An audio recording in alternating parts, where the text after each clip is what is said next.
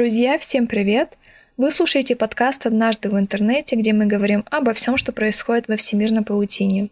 И в этом эпизоде речь пойдет о жуткой видеоигре No Players Online. Эта игра появилась в сети не так уж и давно, в ноябре 2019 года, но моментально наделала шума в гейм-сообществе и в интернете. Рассказываем, что же такого необычного и жуткого оказалось в No Players Online, из-за чего она шокировала пользователей интернета. Итак, Ноябрь 2019 года. В сети появляется игра No Players Online в жанре онлайн-шутера с режимом захвата флага. Для тех, кто далек от мира видеоигр или английского языка, поясним эти термины. Шутер — это стрелялка. Режим захвата флага — это, в принципе, то же самое, что в игре в пейнтбол в лесу с друзьями. То есть есть две команды, вам нужно со своими игроками захватить флаг противника. То есть э, в No Players Online по задумке вы должны играть с другими игроками, но первое, что можно увидеть при запуске игры, это пустые сервера, где никого нет. Складывается впечатление, что это реально какая-то игра из 90-х, про которую все давно забыли. Ну окей, действие начинается. Игрок подключается к любому серверу и начинает исследовать небольшую карту. Он оказывается в типичной для стрелялки локации. Это какие-то катакомбы, заброшенное здание, все из таких эм, грубых пикселей, как на заре видеоигр. И спустя пару минут у него появляется жуткое чувство, что он-то не один в этой сессии. Но так как нет ни своих, ни чужих, остается только забрать флаг потенциального противника и перетащить его к себе на базу. Всего три флага. По идее, на третьем флаге игра должна закончиться, но нет, все только начинается. Как только игрок захватывает первый флаг, он начинает замечать изменения в игре, а точнее в тех самых катакомбах, по которым он бегал. В коридорах появляется жуткий красный свет, музыка, которая звучит из ниоткуда, а потом оказывается, что из граммофона на базе противника. Если в него выстрелить, дабы все это прекратить, то за игроком сразу начинает следить какой-то черный силуэт, который наблюдает за ним из-за поворотов, внезапно налетает, тут же исчезает, становится поинтереснее, но и страшно одновременно. Но самое жуткое случается, когда игрок идет за последним флагом. В определенный момент, как в самом страшном кошмаре, он теряет управление над персонажем и все, что остается, это смотреть, как на него надвигается эта жуткая тень из катакомб. К счастью, в этот момент в игру врубается ее разработчик Джон и останавливает тень. Но в чате он начинает сразу же орать на игрока за то, что тот появился в игре. А заодно между строк Джон рассказывает, что работал над игрой 11 лет.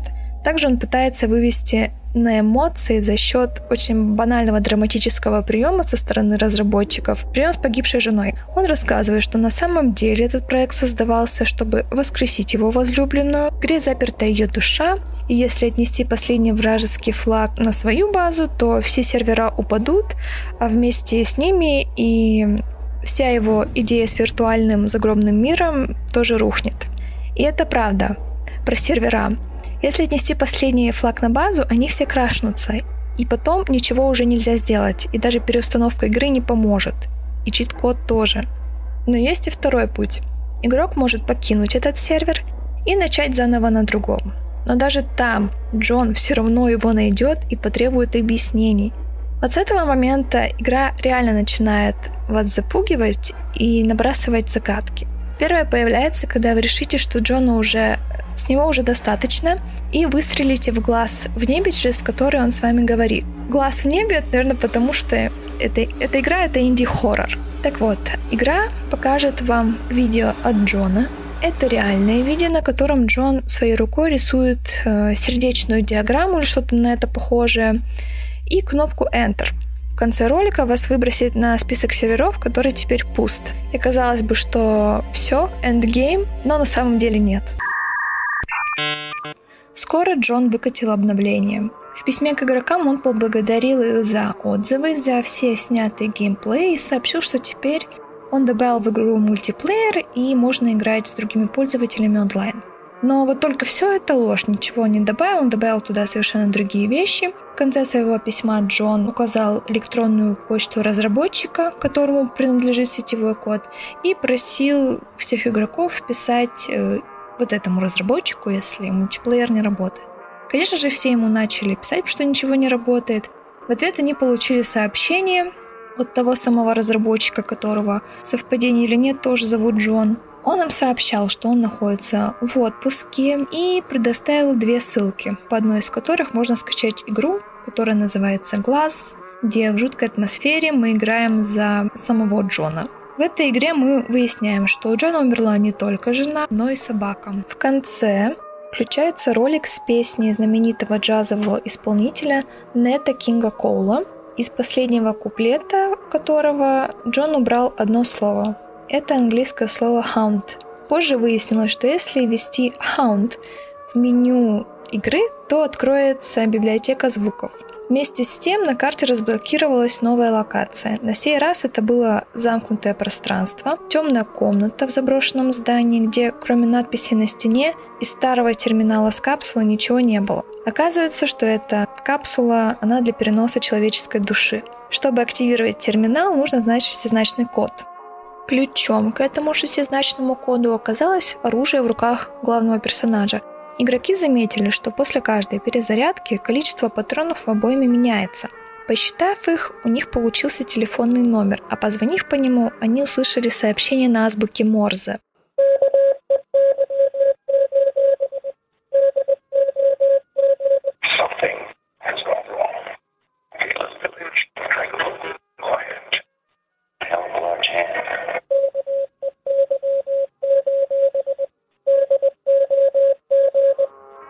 Затем следовал очень долгий процесс дешифровки, который все равно ни вы, ни я не поймем. Когда код был получен, оставалось только забить его в терминал, встать в капсулу для перемещения души, и все. Игрока снова выбрасывало в главное меню, где находился список серверов, но на этот раз все они были наконец-то заполнены игроками. Ура!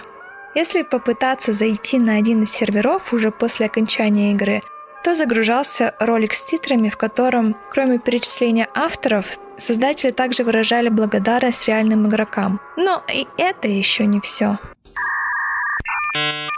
Последнюю пасхалку игроки нашли в версии игры для операционной системы Linux. Расшифровав ее, они получили слово Bandcamp. Это название сайта, на котором музыканты публикуют свои композиции. На этом сайте они нашли альбом саундтреков к игре. Первая запись из этого альбома представляла себя набор каких-то странных компьютерных звуков, но игроки догадались перевести ее спектрограмму и увидели изображение леса. В итоге в другой музыкальной композиции они нашли координаты этого леса. Как оказалось, он находится в Бельгии. Так игра перешла из виртуальной реальности в нашу жизнь. В указанном месте они нашли коробку, внутри которой лежала прощальная записка. Но прощальная записка была, естественно, зашифрована – Расшифровав ее, они получили текст «Спасибо за охоту».